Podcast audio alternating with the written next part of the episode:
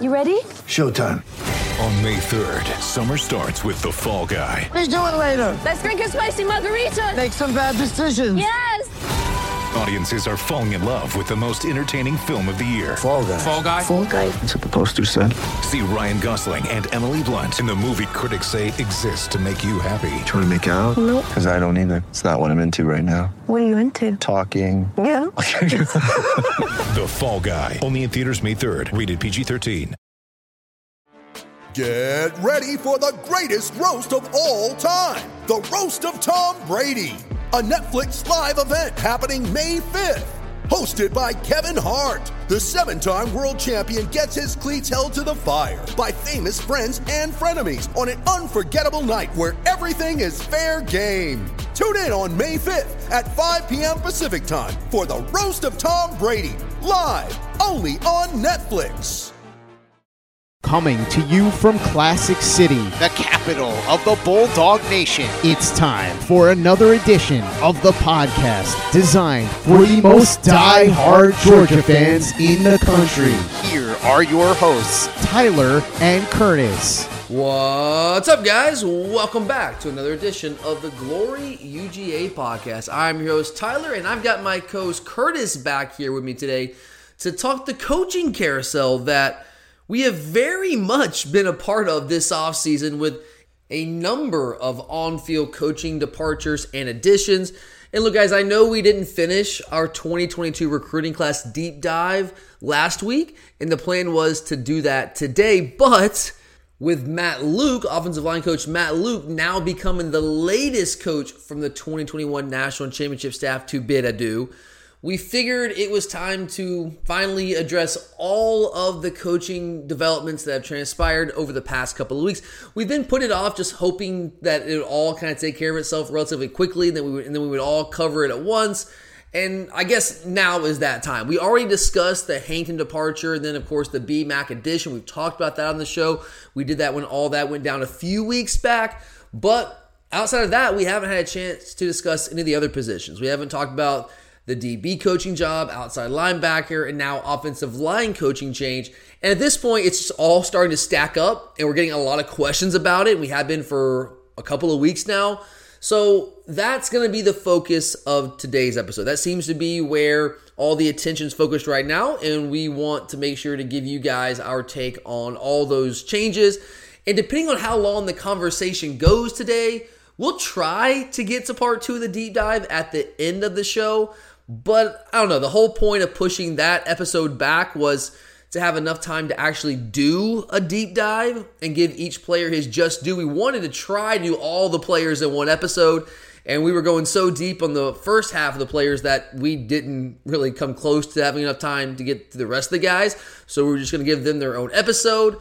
And the whole point of that, again, was so that we could really actually do a deep dive, give those players their just due. So we'll just see. We'll see how much time we have at the end of the show. Curtis has a finite amount of time with his schedule today to spend recording. So if we don't have time, we're not going to rush it. We're not going to rush it. We'll just push it back to next week. And uh, hope you guys understand that. We want to make sure to cover the more topical news here today because the recruiting stuff, I mean, that's something we can push back a week or two if we need to because it's just not as urgent of a conversation, I guess is what I would say.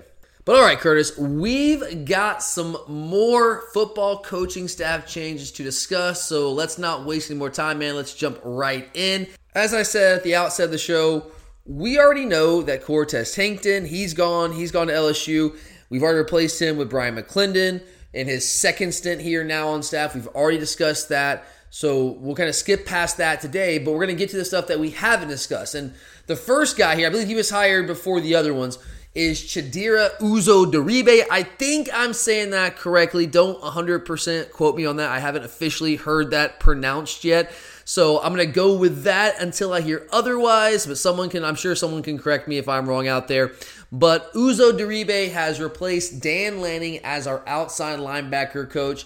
He was a graduate assistant at Colorado. He actually played at Colorado. I think he was there when we lost to them in Boulder back in 2010. Yeah, I'm looking at it right now. He was actually a freshman that season, so he didn't really play that much, but he was on that team. So I'm gonna try not to hold that against him. That was a that was a tough one to handle going all the way to the West Coast. It was a fun trip, but then it kind of sucked the way that not kind of totally sucked the way that that went down. We blew the game. Caleb King just fumbled the ball away at the end there when I thought we had a chance to win, but whatever. Not bitter, right?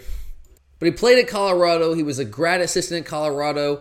He spent a year with the 49ers in the NFL as part of the Diversity Coaching Fellowship Program was two years at Kansas as an on-field coach. Last year he was at SMU. He got a job at TCU coming into this year earlier in the offseason, but obviously he couldn't pass up the Georgia offer and now he is here in Athens at the ripe young age of 29 years old. So he's now on staff. Then Jamil Jahmile Addae, who was here for one year, got him from West Virginia, spent one year here, helped lead us to a national title. He's gone. He's at Miami now, and he has been replaced by Fran Brown, most recently of Rutgers. Brown's still young, a little bit older than Uzo Diribe. He's 40 years old, but still a young guy. Played at Western Carolina. He is a Matt Rhule protege.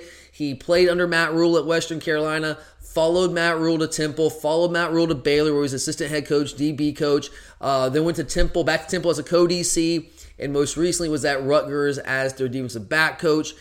And now news hit over the weekend that offensive line coach Matt Luke is the latest coach to leave the staff following the 2021 national title. But Curtis, I don't want to put words in your mouth here, but I hadn't heard really anything about Matt Luke leaving. We had heard some rumors really going back to last year about Cortez Hankton potentially looking elsewhere or maybe encouraged to look elsewhere. As the season wore on, we started to hear more and more rumors about Addae potentially moving on after this season. And obviously, we knew that it was a realistic possibility, a very realistic possibility, that Dan Lanning would be moving on for different reasons, getting a head coaching job, a big time Power Five head coaching job. But I had heard nothing really about Matt Luke, no whisperings of any kind here around town. Had you heard anything? No, um, it's weird that you've heard that apparently this has been in the works for a couple weeks now because this was the first, at least I had heard of it. Had no idea. And, and I'm not I'm not like dialed into the program. I'm not gonna sit here and say that, but I mean I live in Athens. I know a few people. I hear some things now and then. I had heard nothing of that sort. And like you said, especially considering the fact that apparently this has been in the works for a couple of weeks. I had no clue. I will say Kirby's gotten really good. Uh, he's gotten better about tightening up the circle of who knows these things. So it's just harder to get any kind of information coming out of that football building. But it is what it is. And obviously, Matt Luke is now, I mean, he's not a part of the staff. He's moved on. I, we'll see like, if maybe he stays around and he's a part of the program in some capacity, just not in as demanding of a position as an on field coaching spot is. What I've been hearing is that at least the plan right now for him. Of course, this is always subject to change, but at least for the time being, his family is going to stay in the Athens area. So there's always the possibility that he could stay on the staff in, in some lesser capacity, a less demanding capacity.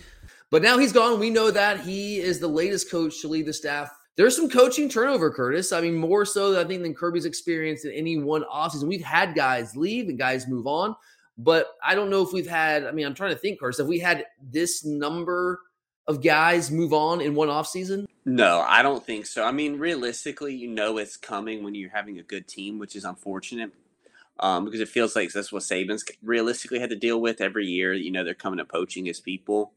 Right. Now, Matt Luke is definitely a different animal because he is not exactly being poached as much as he's just leaving. Yeah, and we'll get to that here in a second. We'll talk about each of these coaches individually. I want to look at the big picture here, Curtis. So I, this is not unprecedented staff turnover. I mean, that that would certainly be a strong statement to make, and that's not the case. I think maybe it's unprecedented in the Kirby Smart tenure, but you mentioned Alabama. This has happened for top programs, especially after they win at a high level because their coaches become attractive.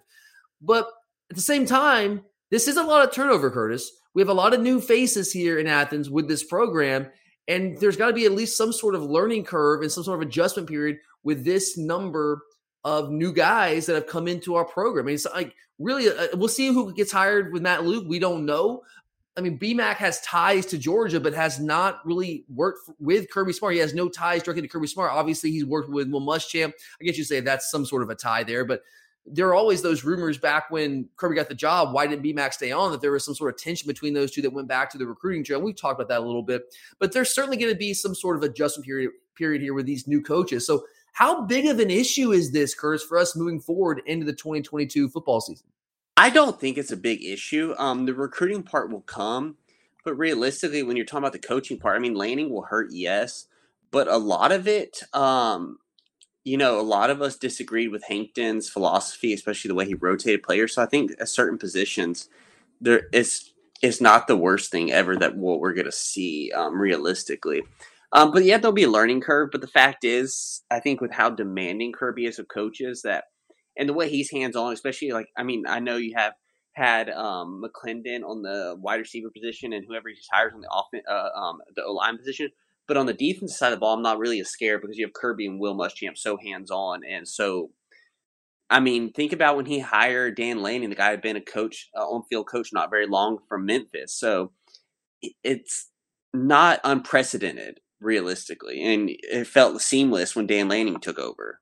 How important is continuity to a coaching staff? Like you hear that word used and thrown around, but how important to you is that moving into a new season? I think it's really important. Yes, you can't sit here and un- devalue it, but is continuity good when it's not the best? Pe- I mean, outside Dan Lanning, um, I mean Matt Luke's, thing, uh, you know, it's not. It's unfortunate to lose him, but like the fact is, like continuity is not everything if they're not all up to par with what needs to be done either. And that's what I would say. I would say continuity is certainly important. You cannot discount that. As you said, you can't devalue that. I totally agree with you there. I'd rather have continuity than not have continuity. But as you said, I guess what I the way I would phrase it is I don't think that continuity trumps competence and talent. You know what I mean? Like should we have kept Yeah, I James mean think about think about when Kirby years? hired Kirby hired um James Coley for the continuity, and that Right. was a terrible decision. Yeah, exactly. He hired it, and Kirby used that as rationale. He literally said, "We're doing this partly because of continuity. We have a good thing going right now. We're winning at a high level. James Coley's been here. We know it. We know him. We know each other. He knows our program. He understands the offense. We have a quarterback returning who trusts Coley. So continuity. We're going to go with this hire. Clearly, did not work out." And that, and I will give Kirby credit. Uh, you got to, you got to criticize him for making that hire because that uh, clearly did not work out. And that's one of the few instances of Kirby Smart not nailing a hire on his staff. Because most of these, Curtis, in my opinion, he's flat out nailed. And that's why I, I almost trust him implicitly when it comes to these coaching hires. Like I don't really freak out when coaches leave because I just trust Kirby. I think I, I'm not saying he's batted a thousand. The Coley hire was, I mean, bringing Coley on staff was a great hire. Promoting him to offensive coordinator, not so much. Clearly, we saw how that worked out. But I'll give him credit and say that he saw after one year this is not going to work. Now, if, you can't just say, "Hey, Coley, you know, yeah, his first year didn't work out that well. Let's keep him on because we still want to have that continuity." At some point, you have to get guys in here that have a higher degree of competence, that have more experience, like, oh, I don't know, a Todd Monken, and have the talent that some of these other guys do not have. And you saw what happened. Just case in point. Now that we're talking about James Coley, bringing in Todd Monken almost overnight, Curtis. I mean, I know 2020, obviously, we had you know the pandemic year, we had issues at quarterback, but still, we talked. We spent that, that, that entire season talking about how much respect we have for Todd Monken and how impressive it was that he was doing what he was doing with what he had to work with week in and week out with all the injuries, all the issues we had in the COVID context, all of that. And obviously, we saw what he was able to do this year, even again, despite a lot of injuries that we had to deal with at quarterback, at wide receiver, all the issues that we had to deal with. And he goes out and wins national title. So in that case, clearly, like continuity would have been sticking with James Coley. But we didn't go that route. We went with a guy that we felt had a higher degree of confidence, more experience, more talent, and it worked out in a big way for us. So that's what I would say. Continuity is an important factor and it should be considered. You can't completely just discount it, but you've also got to go out and get the best, the best. And when you're Georgia, when you're a team that just won national title and is in the thick of the, the conversation for national title, basically year in, year out, at least right there, you can get the best of the best. You don't need to settle for something that you think is not up to par, as you said, Curtis, with what we're capable of. So I I don't love the fact that we have so much turnover, but I'm open to the idea that maybe we actually have upgraded with these new guys that we've brought into the program. Mother's Day is around the corner. Find the perfect gift for the mom in your life with a stunning piece of jewelry from Blue Nile. From timeless pearls to dazzling gemstones, Blue Nile has something she'll adore. Need it fast? Most items can ship overnight. Plus, enjoy guaranteed free shipping and returns. Don't miss our special Mother's Day deals. Save big on the season's most beautiful trends. For a limited time, get up to 50% off by going to Blue That's Blue When you need mealtime inspiration, it's worth shopping Kroger, where you'll find over 30,000 mouthwatering choices that excite your inner foodie. And no matter what tasty choice you make, you'll enjoy our everyday low prices, plus extra ways to save, like digital coupons worth over $600 each week. You can also save up to $1 off per gallon at the pump with fuel points. More savings and more inspiring flavors make shopping Kroger worth it every time. Kroger, fresh for everyone. Fuel restrictions apply. You're a podcast listener, and this is a podcast ad. Reach great listeners like yourself with podcast advertising from Libsyn Ads. Choose from hundreds of top podcasts offering host endorsements, or run a reproduced ad like this one across thousands of shows to reach your target audience with Libsyn Ads. Go to libsynads.com now. That's L I B S Y N ads.com. And let's go there, Curtis. Let's go ahead and talk about these new guys. Let's talk about each of these hires. First off, the departures and then the new additions at each of these positions. We've gotten a lot of questions about each of these spots, so let's just go ahead and dig right into them. And let's start with our new outside linebacker coach that's going to be replacing Dan Lanning, who, of course, has moved on to coach the Oregon Ducks. And that guy is Chidera Uzo Diribe. Curtis, had you ever heard of this guy prior to his name popping up as a candidate for our job? Absolutely not. Never in my entire life had I heard of him, think he was a real person, none of that. Yeah, I mean, yeah, honestly, when I saw the first, I first saw the name, I was like, "Who in God's earth are we trying to hire now? Like, what is happening here?" And so instantly, like, like most of you, I just got on my computer, started to Google him, and did my little stalker stuff that I'm able to do now with the internet at our fingertips, and uh, found quite a bit of information on him pretty quickly and just kept digging and digging and digging, trying to find more and more stuff out about him. So, Curtis, now that we've had some time to kind of digest this hire of Uzo Diribe, what do you make of it at this point? I like it. The one thing I've you're seeing with these new hires is you're getting young guys that are, yeah, while some may see, say they're unproven, but the one thing is they're hungry to learn. Like think about a lot of these coaches. A lot of people wanted some of these already established coaches, which is wonderful theoretically, yes. But the one thing that's not spoken about is a lot of those guys are looking to hit the road after one year. Um, so now we have someone who realistically, if they do everything that's asked for them, they're not looking to move on very quickly. Um, but I see someone who's hungry, wanting to learn, kind of like what you saw with Dan Lanning when he was originally hired, and even Glenn Schumann. Glenn Schumann, absolutely, Glenn Schumann. Well, I, am glad you brought up the youth because I mean we're talking about Uzo Diribe right now. We'll talk about Fran Brown in a minute. Uzo Diribe, guys, is 29 years old. The man is not even 30 years old. Fran Brown, a little bit older, but still a young guy. He's 40 years old, just turned 40 relatively recently. So you're right, Curse. There is this youth movement in the coaching staff, right? I mean, BMAC, still a very, very young guy. Like it seems like he's been around forever because he was here as a very, very, very young coach and he's been gone for a couple years, but he's still a really young guy himself. So, what do you make of Kirby bringing in these young new staffers? Is that just coincidence? They just happen to be the best guys for the job, or do you think he's specifically targeting younger guys to be a part of this staff? I have to, in my in my opinion, um, I think he is just targeting younger guys. The fact is that with all this turnover, you kind of have to, you're trying to say, realistically, what can I do to prevent as much turnover as possible year in, year out? Well, one thing is younger guys that kind of still have to, you know, sharpen their teeth, so to speak. The fact is that, like I said, when you go with established people, they're looking for, especially if they're not for a coordinator position, well they're wanting to get to coordinator position. So they're thinking okay if i come here does that how that that's a quicker move to a coordinator position. And so the fact is there he's trying to go with the younger guys who are going to have to cut their teeth for a little bit before they can get to that step up whereas so this, the turnover is not going to be as extreme year in year out.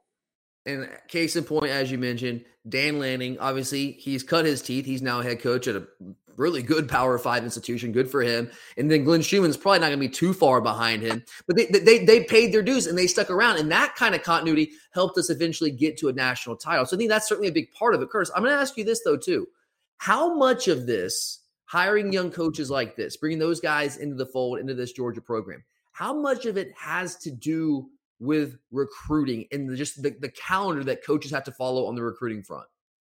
I think it's also a huge thing. I mean, Matt Luke, um, I think one thing that really got him is the the requirement of coaching under Kirby Smart. That's a big commitment and it can lead to burnout very easily. And so some of these young guys who are also so desperate to cut their teeth are more willing to do do the things that are needed to, you know, recruit and do that grind.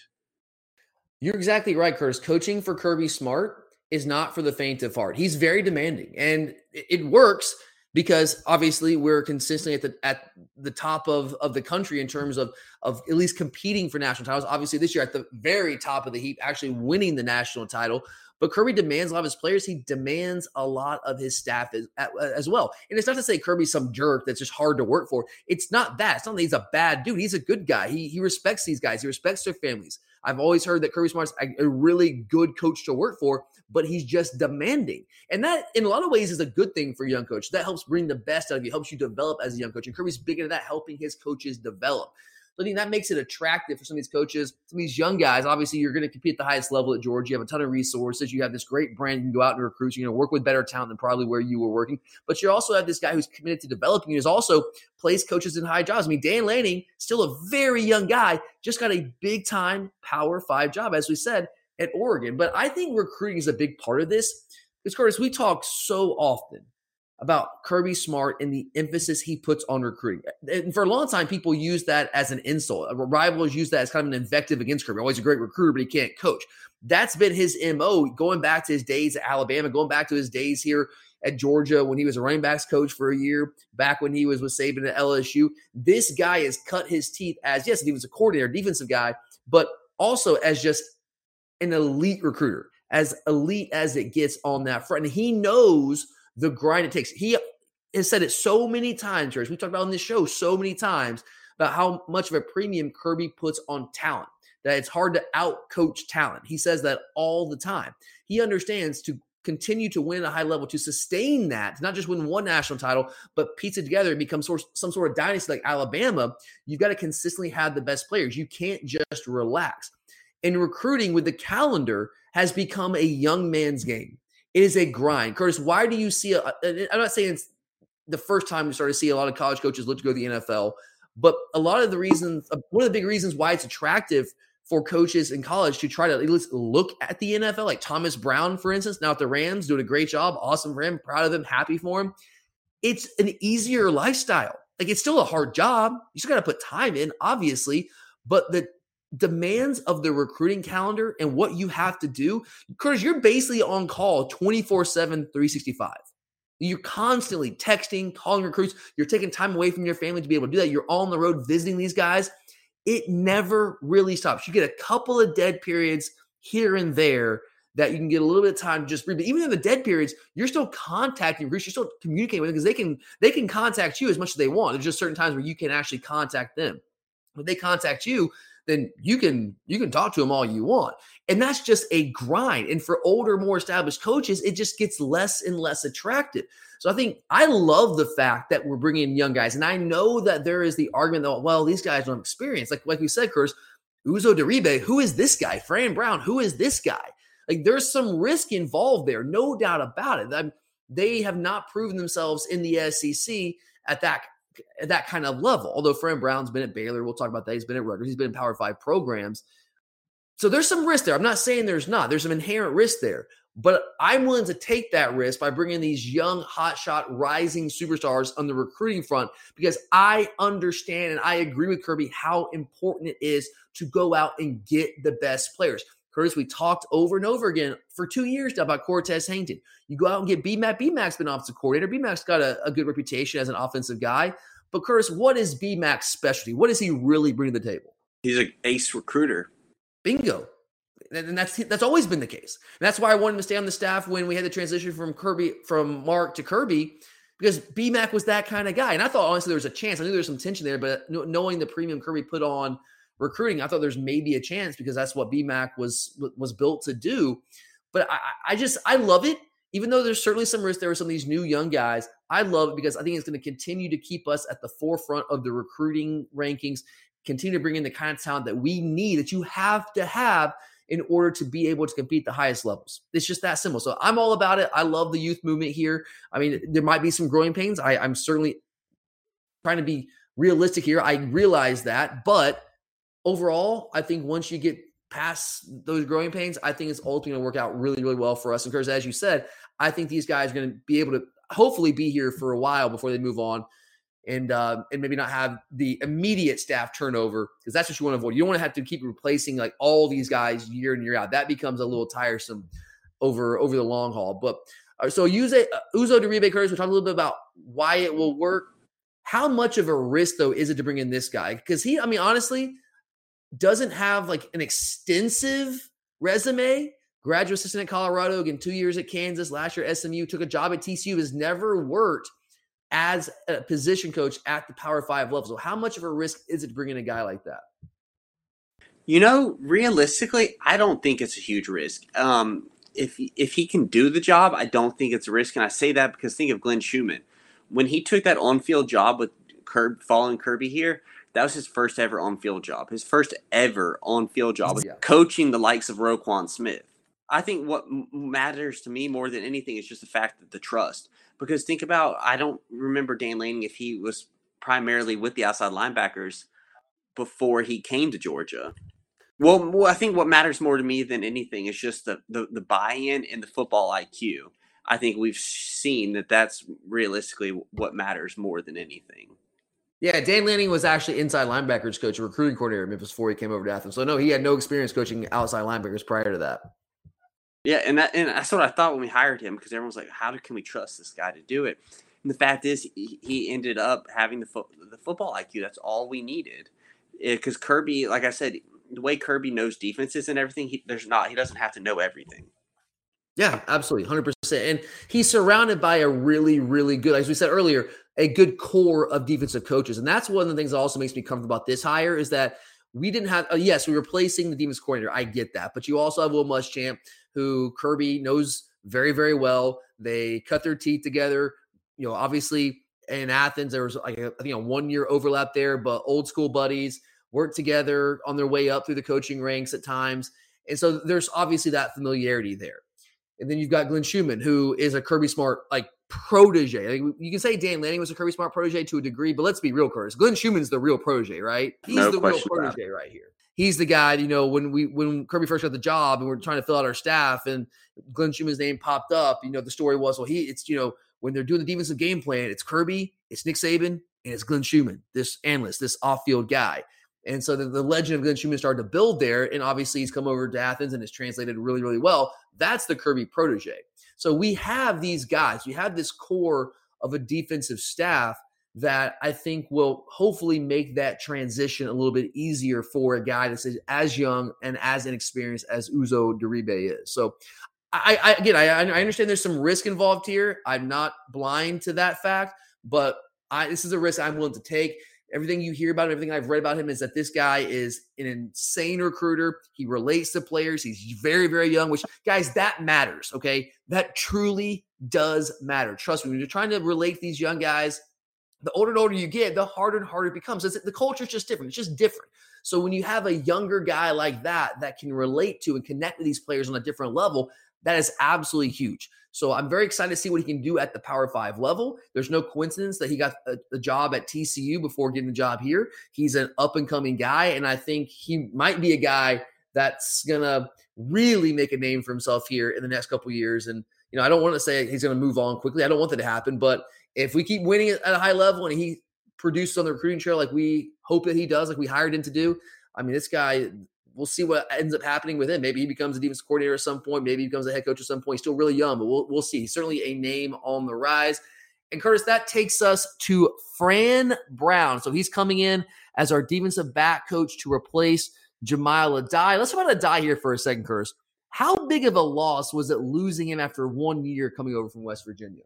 I don't think it's a huge loss. I think it is a loss, yes, because he was a good coach. I mean, he's shown that he could coach up good pass defenses. But the fact is, as long as you have both Kirby Smart and Will Muschamp on the same staff, I'm not going to ever say any loss is too much to overcome because realistically, everyone was talking about all the people Addae was actually getting credit with with signing because he was, I guess, the coach, position coach. Fact is, almost every one of these guys, especially in Florida with Singletary and all those people, yeah. were mentioning Will Muschamp as the reason they signed with Georgia. Yeah, Singletary in particular, Muschamp was a I don't want to say primary factor, but a major factor, maybe a primary factor in his recruitment. And that doesn't mean that Addae didn't have a role. Obviously, he's the position coach. He had a role in recruiting these guys, but you just have to understand how recruiting works. There's area recruiters, there's different things that go on behind the scenes. You got to remember, Muschamp was a behind the scenes guy. He was an off field coach prior to obviously we we know what happened. He ends up on the field and and, and he takes over now as a co-defensive coordinator but he was doing a lot of things behind the scenes, and recruiting was certainly one of those things. Now he couldn't go on the road to all those guys, but he absolutely when they're on campus and and communicating with them, not in person, you, he can actually play a pretty big role in that. And that's one of the things that he was doing. He built, was able to build a relationship with Singletary, and that really paid dividends for us down the stretch there. But as a coach, though, Curtis, like so, we have all these young DBs, especially at cornerback all these guys that we're trying to rely on to become big time players. Kelee Ringo hope, hoping to take that next step. How much does it hurt their development to have to transition from Addae to a new coach in one year?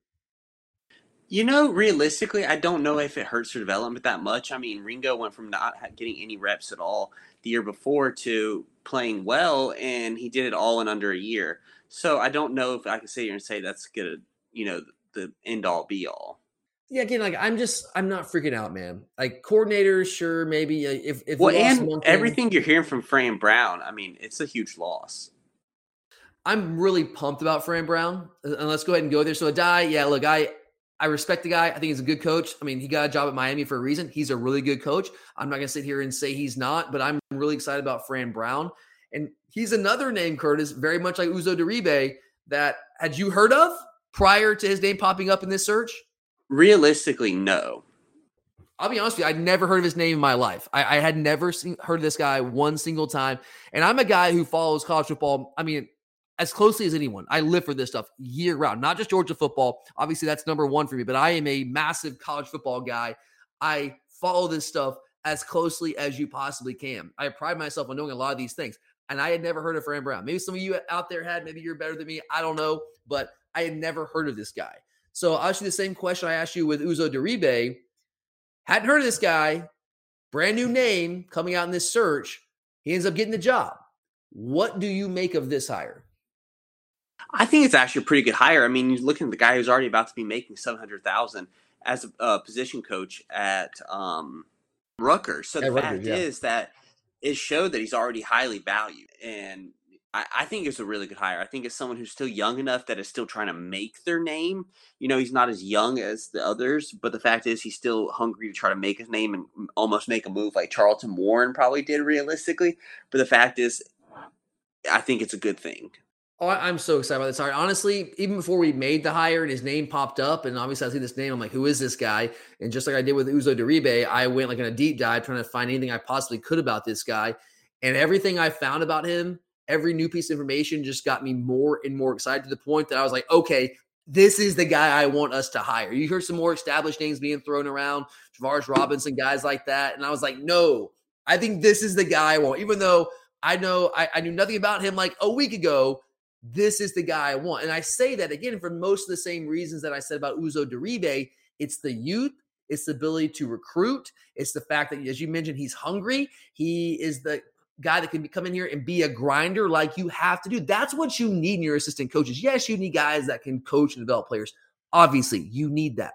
But more than anything, most importantly to me, an assistant coach is a guy that is willing to absolutely grind. And that's on the recruiting trail, that's coach up his players, improving his ability to coach them and develop them, all those things. Got that insatiable appetite to just learn and get better. That's what you need. And I think you have that in a guy like Uzo Diribe. And I think you have that in a guy like Fran Brown as well. And just kind of go over his his uh resume again real quickly here. So he is a Matt Rhule protege. He that's you can't discount this, Curtis, because Baylor under Matt Rhule made a huge jump. And Fran Brown was the assistant head coach, not just DB coach, but the assistant head coach there at Baylor. Then obviously we know. Well, and that's Rhule the one thing that Matt Rhule is knows his defenses. That I mean, that's his specialty. Yeah, hundred percent, absolutely. And then he goes to Temple. Once Matt Rhule goes to the NFL, he goes to Temple as a co-defensive coordinator, then takes job at Rutgers as the defensive back coach. You're right, Kurz. That's one of the reasons I wasn't sure we are going to get him. It's like he's already making like $700,000 a year right now. And maybe he just wants a chance to come to the SEC. And I know that Rutgers reportedly was trying to put together some sort of enticing package to keep him there in Piscataway, but ultimately he just wanted a chance to kind of sharpen sharpen his teeth in, in Athens and in, in the SEC and get that on his resume. Because look, I mean, all these coaches they they want to move on, they want to move up the ladder, and uh, I think it's certainly more likely that he's going to be able to do that in a higher profile job like Georgia in the SEC than he was at Rutgers. Getting that experience working under a guy like Kirby Smart, again, who just put his out his defensive coordinator, former outside linebacker coach, into the Power Five as a head coach at Oregon, a really good school, a big Power Five program. I think you see those things, like you know that that's pretty attractive. Sam Pittman goes from literally never been offensive coordinator in his life, goes from being a position coach at Georgia to the head coach at Arkansas and has had success. So that makes our job, a job at Georgia, attractive for assistant coaches. I think that's one of the reasons that this job was attracted to Fran Brown. I, I really truly do. So I'm I'm with you, man. Like with just like with Uzo Diribe, I like this hire. I really like this well, hire. Here's another another person we're not mentioning. Greg Schiano, you know, the whole Tennessee thing happened, but the fact is that guy can coach defenses. Um, I believe he's No actually secondary coach by trade, if Yeah. I, I'm remembering Yeah, he's a defensive correctly. guy. Yeah. And he's defensive coordinator, former and defensive he coordinator wanted- and he wanted to keep him around.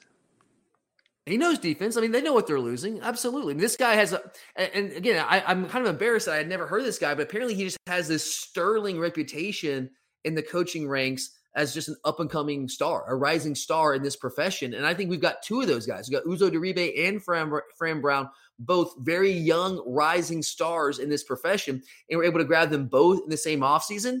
I, I understand there's going to be some sort of adjustment. I get that. But I think you have to like these hires. I understand, like, you know, you be having questions about some sort of risk and them never doing it this level. Fair, fine, okay. I think the upside is just so tremendous here that it outweighs any potential risk. I'm very excited about it. I'm excited about Fran Brown. I'm excited about Uzo Diribe as well. You're a podcast listener, and this is a podcast ad. Reach great listeners like yourself with podcast advertising from Libsyn Ads. Choose from hundreds of top podcasts offering host endorsements, or run a reproduced ad like this one across thousands of shows to reach your target audience with Libsyn Ads. Go to libsynads.com now. That's L I B S Y N ads.com. You're a podcast listener, and this is a podcast ad. Reach great listeners like yourself with podcast advertising from Libsyn Ads. Choose from hundreds of top podcasts offering host endorsements, or run a reproduced ad like this one across thousands of shows to reach your target audience with Libsyn Ads. Go to libsynads.com now. That's L I B S Y N ads.com. And finally, Curtis, that brings us to Matt Luke. As of right now, the last coaching change to talk about here. Now, the reports are that he's stepping down for family reasons. He just wants to spend some time with his family. His son's are getting middle school age, wants to watch them play ball, those kind of things. You hear that, you know, from time to time, these coaches who are stepping down. But how much stock are you putting into that? Or was this more like a Cortez Hankton situation where maybe he was somewhat encouraged to look elsewhere, read between the lines, like maybe I should start looking elsewhere? Um, I don't know. With the, if it was more of a Hankton situation, I think you would have seen it develop quicker. And so that's one reason I'm not sure about the Hankton situation. But the one And he's not really going stands out- somewhere else right now. He's stepping down. Exactly. I think that's a huge thing. But one thing that really I find odd that stands out to me is that not one player has tweeted about it. I know that's such a weird thing to say, but with this day and age and social media being what it is, players, you know, usually have a lot to say when coaches leave, like wishing them nothing but the best. You know, you were great, all these things, but you're not seeing it, which is like, I mean, and from all accounts, Luke is an amazing guy. Yeah. Um, so that's the one thing that I find really interesting in this whole situation. Yeah, I think it's fair to mention that. Here's what I'll say on that. It's kind of like you, you you never want to be the guy who follows the legend. You want to be the guy who follows the guy who followed the guy, right? Yeah. And it's just really hard for Matt Luke to come in and be the guy that immediately follows Sam Pittman, who is a guy who was so universally beloved within our program by our players, by our staff, everyone associated with the program, but certainly the players. And he, let's be real, Curtis, he recruited all those guys. And yes, Matt Luke did a great job coming in and sealing up that first class, making sure we we're able to keep Roger Jones and Tate Ratledge, guys like that in this class. And that we should we we owe him a debt of gratitude for that because I think Tate Ratledge might have a chance to be our best offensive lineman last year. He might have. I had I was told that in the preseason, Tate Ratledge was our best offensive lineman coming in this year. Unfortunately, he got hurt early, very early on the season, about as early as you could possibly get hurt in the season. So he he certainly deserves credit for that. But I, I, think there might be something to what you're saying. I don't know. I've never heard directly that players had an issue with Matt Luke. Like you said, all I've ever heard about Matt Luke around town is that he's an incredibly nice guy. The word gentleman has been used many times when I've asked about Matt Luke and, and people I know have been talking about him. So he's a guy that I think is, is a fantastic guy. I, I've never met him, but again, everything I've heard, great guy. But again, it's just when the players are so attached to their former offensive line coach, and you're a different guy. Even if you're a nice guy, you're a different guy, right? You're a totally different dude. You come in, you might teach them a different way. All of a sudden, now like the competition's open back up, which might breed some sort of resentment. Guys who might have been like next in line, maybe they're not next in line now. Maybe they're not. They think they're not being treated fairly. I kind of would relate to like a, a divorce, right? Like let's say you know, uh, let's say a kid is his parents get divorced. Obviously, you have this attachment to your dad. Dad's awesome. You love your dad because it's your dad. He's the guy that brought you into this world, right? And then the parents get divorced, dad moves out, and then mom gets remarried. Stepdad moves in. Stepdad, stepdad might be the nicest guy on the face of the earth. But instinctively, you're kind of skeptical because it's not dad. It's not the guy who brought me here. It's not the guy I grew up with, right? It's not the guy I came of age with, right? It wasn't the first guy. And so there's like instinctively going to be at least some sort of tension there and just some sort of skepticism on on the part of, of the player. And I think you can say that with players. Like, you know, Sam Pittman's kind of like the, the father figure. He brought them in this program. He raised them in this program. It's all they knew in this program. And then poof, he's gone instantaneously. And now you got this new guy who, by all accounts, is a great guy, but he's not dad. You know, he's he's not the old father figure. He's just not the same guy. So I think that could certainly have have played a role in, in maybe I don't want to say tension with the, between him and some of the players. I think that's too strong of a word. Again, I haven't heard anything directly like that. Well, what what really stands to out to me, what stands out to me though more than anything, and I mentioned this to you, is I was have never been a fan of Matt Luke's um, personnel decisions. Anyone that would purposefully choose to start Warren Ericson and stick with him as long as we did is a very questionable. And the reason I say that is because when the game really mattered in the national championship, you make that change. Well, why right. did it take to, till then to make right. that change? And people like you and me who are not professional football coaches, and we weren't the only ones, we're screaming for that change to be made like what, week two or three? like I mean, the whole time we knew as soon as it was that Tate was hurt, we're like Warren Ericson cannot be the guy. Yeah, I mean, really, all season long. It was, it was obvious. And that's fair, Curtis. I think that's fair. But here, and this is not a pushback, but just plain devil's advocate here. How much of that decision, like personnel wise, who's playing where in the offensive line, is exclusively Matt Luke's decision? Well, we say that, but then a lot of it, from what we're hearing by all accounts, is well, Hankton was the one that had the big philosophy on rotating wide receivers inside and out. So if uh, Hankton was allowed to practice that philosophy, then why can why are we going to say that Matt Luke, who has been around longer and has done more, didn't have that autonomy? Yeah, that's true, and I, I, don't know the answer. I honestly do not know the answer. I really don't. I just, I, I, just, you know, posed that question again, playing devil's advocate. Like, how much it was Matt Luke, or was it uh, just this united decision among the offensive coaching staff? Was it a consensus among them that that's what it should have been? But regardless, I agree with the principle that that was not the correct decision. Now we won the national title, sure. I mean that worked out for us, but I mean, made a little bit harder on ourselves having Warren Ericson, God bless his soul, there at guard, which he was just unequipped to play all season long. So yeah, I think that's fair. Uh, so I mean, so it sounds to me like you don't think Matt Luke is that big of a loss. Is that fair to say? Well, and here's my, here's my one pushback too, or not against you, but you're talking about him recruiting. He did, you know, keep Ratledge and Broderick, but outside of Mims, I've been really under impressed with his recruiting. Well, Mims is a big one though, and that was a big dude to land. Well, yeah, but I'm. But, I mean, by all accounts, Mims apparently may not have been, may have been suffering some buyer's remorse with him in that situation. You know, there's yep. been rumors along that line, and yep. so, but his biggest get could have also been his biggest loss. I do know we had to talk Mims into sticking around this offseason. I do know that. But there's also a guy like Earnest Greene's a pretty big time recruit out of California, top 50 player. Yeah, but I'm being, but the fact is we're getting one. Like, yeah, not not as many as Werner Pittman. Fair. But Sam Pittman's the best in the business when it comes to recruiting offensive linemen, Curtis. That's a really high standard to hold a guy to. Well, yeah, but I still like we still putting guys in the league. We still have all this talent. And say like we're still, I'm still going to put these guys in the league. I mean, Matt Luke had Greg Little, who wasn't any uh, someone to write home about. Um, Laremy Tunsil, he had people like that. I mean, Tunsil may have done a lot of drugs, but he still was a pretty good guy in college, a pretty good player in college. He still he still had a better track record than most people, and yet he could only at best get one a year. I mean that's fair. I, I think our recruiting on the offensive line did take a step back once Sam Pittman. Well, and realistically, level, also yeah. sit here, sit here and tell me if I'm wrong, but we still had a lot of great players on roster, and yet we got no push. I mean, one of the biggest reasons Stetson Bennett was our quarterback this year is because we couldn't protect the quarterback, couldn't go to a true drop back system. Oh yeah, we simply were not. We were good on the offensive line. We were not dominant. We were not as good as well, I not, think we and and that's not what we should have been with the talent we had. That should not be the case. You're exactly right. Honestly, with the guys that we stockpiled year after year after year, that certainly should not be the case. I, I certainly agree with that.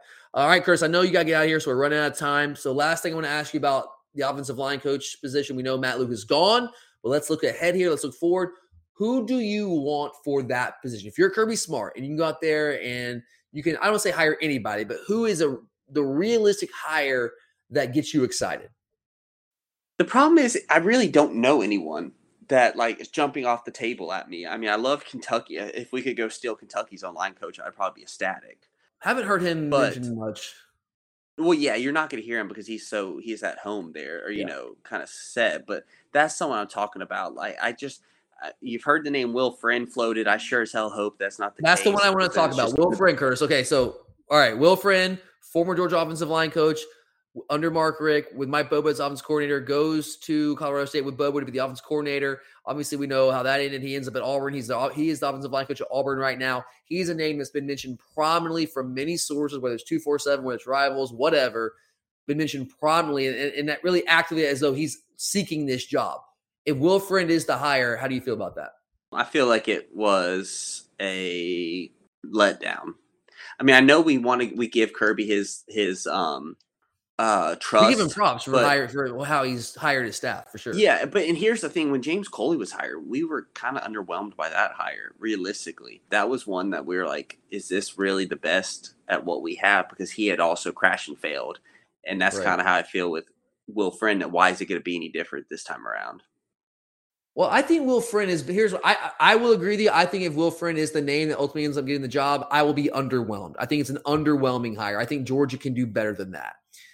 Will Friend, though, I will say I don't think it would be a complete disaster of a hire. He's a good, solid offensive line coach. He is not a dynamic recruiter. He's not one of those young guys doesn't go out there like Uzo Diribe and Fran Brown and just burn the recruiting trail up. That's not what he's ever done. Now, I will say our program is healthier than it ever has been and was healthier, is healthier now than it was when he was here. He has a bigger brand to work with. He has Kirby Smart that's also recruiting as well. So I think maybe he would I think he would probably be a better recruiter here than he was in his first tenure in Athens, but that doesn't mean that he would be an elite recruiter like I think we need him to be because that's what we want to do. If we want to compete for national titles, we got to have the best players. So I think he's a good solid coach. He's proven that. He's experienced, but I think there are better options out there and I I wouldn't bash the decision. I would just be underwhelmed. I'll say that. What about Brent Key? It's the offensive line coach at Tech. That's a name you I would rather have him than Will Friend, honestly. I think Key's a better recruiter. He spent time at Alabama, so there's that connection sh- there. But like Curtis, he's a Tech alum. Does he leave Tech to come to Georgia? Seen crazier things. I mean, right now, realistically, let's be honest, Tech is a sinking ship. Players out of there, That's left and right. How Yeah. long? How much longer can you say you have a job? And then is it harder to get Yeah. a job once you've been fired or your whole staff's been fired? That's the thing, absolutely. Like Tech staff, like barring a miraculous recovery this year, they're all going to be fired. Um, I think there's a strong possibility. I think that's the likelihood right now. So I think it might be attractive if he's a name that's mentioned. And I, I just heard his name thrown out there. I don't know how serious that is. I would be more excited. I'm with you. I'd be more excited about him than I would Will Friend, but that still wouldn't like really energize me. I think we can. I mean, I'd be happy with. it. I'd be okay with that. But I think we can do even better than that. But as you were alluding to, Curtis, when I first posed this question, the the question becomes, who is that guy? Who is that guy that really energizes you? And I don't know if I, I'm kind I'm kind of like you. I don't know if I have a firm answer. I'm really intrigued by a guy named Alex Atkins, who is the offensive line coach at Florida State, now the offensive coordinator. I don't think that's realistic. It was a name that was thrown around when the when the job first officially like publicly came open although it was a very open secret apparently in the college football coaching ranks but i would be very intrigued by him the florida state offensive line has been basically abysmal for about a decade now, for a long, long time.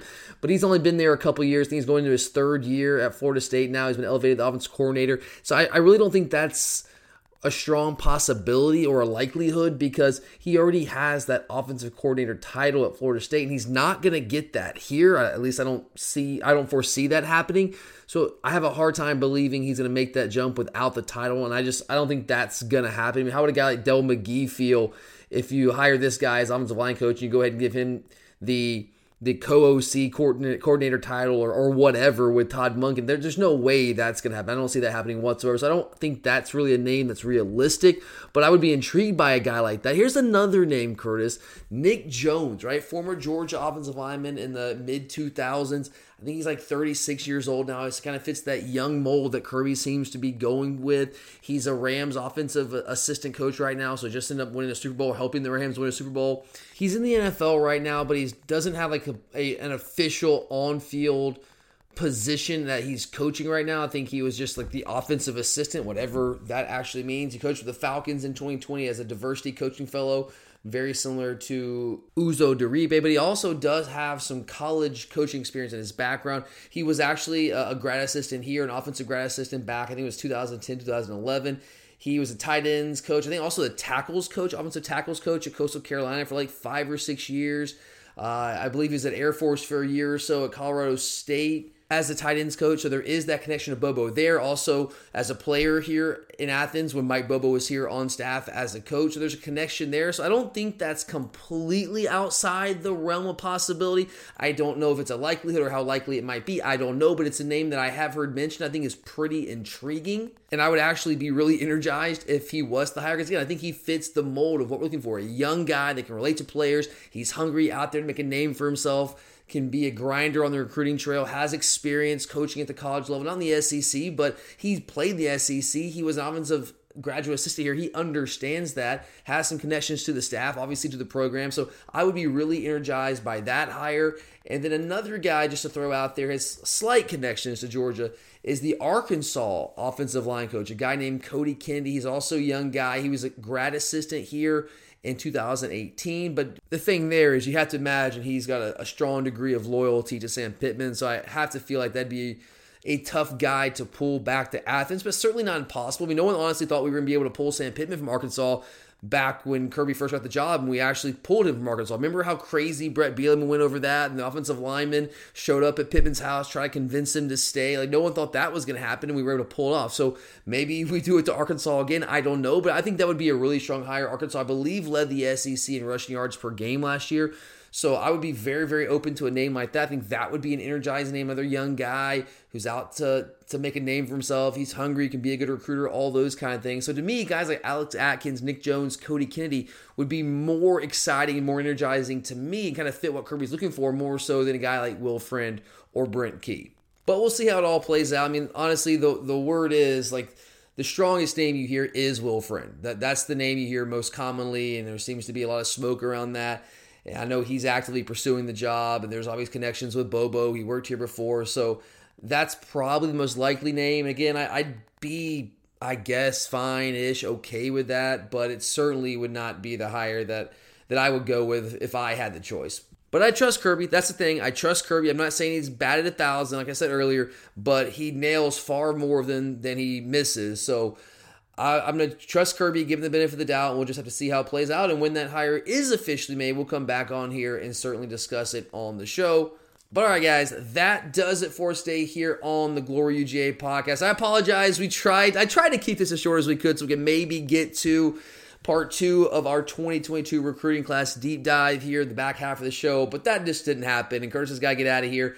So we will just move that back to early next week. That's coming, guys. I promise you, we're not going to forget about that. I already put the work into that episode, so we're definitely going to record it. We've just been getting a lot of questions about the coaching staff departures and additions, and we just wanted to touch on that more topical stuff today, and we'll just uh, get the recruiting stuff next week. But thanks for listening, guys. We always appreciate it. Hope everyone has a great weekend. Just a couple of reminders out there. We got quite a bit going on in Athens this summer. The men's tennis team is actually going to open their outdoor season against Mercer at home on Saturday. I believe that's at 1 o'clock. The baseball team is home all weekend against Akron. The weather has been really nice in Athens, as I know it has in most parts of Georgia. early this week. It was a little rainy day, but it picked back up. Uh, I think Friday is going to be pretty nice in the high 60s, low 70s. Uh, Saturday might be slightly chilly, but still be should be a nice day. Sunday might be a little rainy, but come on up to Athens, check out the tennis match, check out the baseball games if you get a chance. The Lady Dogs are also at home this weekend, taking on Texas A&M on Sunday at two o'clock. And as I mentioned on our first episode this week, we have the UGA lacrosse club team with a couple home games this weekend. We're playing Clemson at 6:30 on Friday, Alabama on Saturday at 3 p.m. at the Georgia Club Sports Complex. And if, complex, and if you're not sure where that is, it's just, it's just a little out on South think it's 2435 South Milledge. Trying to get a big crowd for those games. So if you're into lacrosse, you have kids that are into lacrosse. I know it's a, it's a sport that's growing rapidly throughout the country. Come on out and check that out. Heck, just make it a weekend in Athens. The Classic City is hard to beat, man. I love it here. So come on up, bring the family, and enjoy a fantastic weekend in the Classic City. But all right, guys, we're going to get out of here. Thank you for listening. For Curtis, I'm Tyler. And as always, go dogs.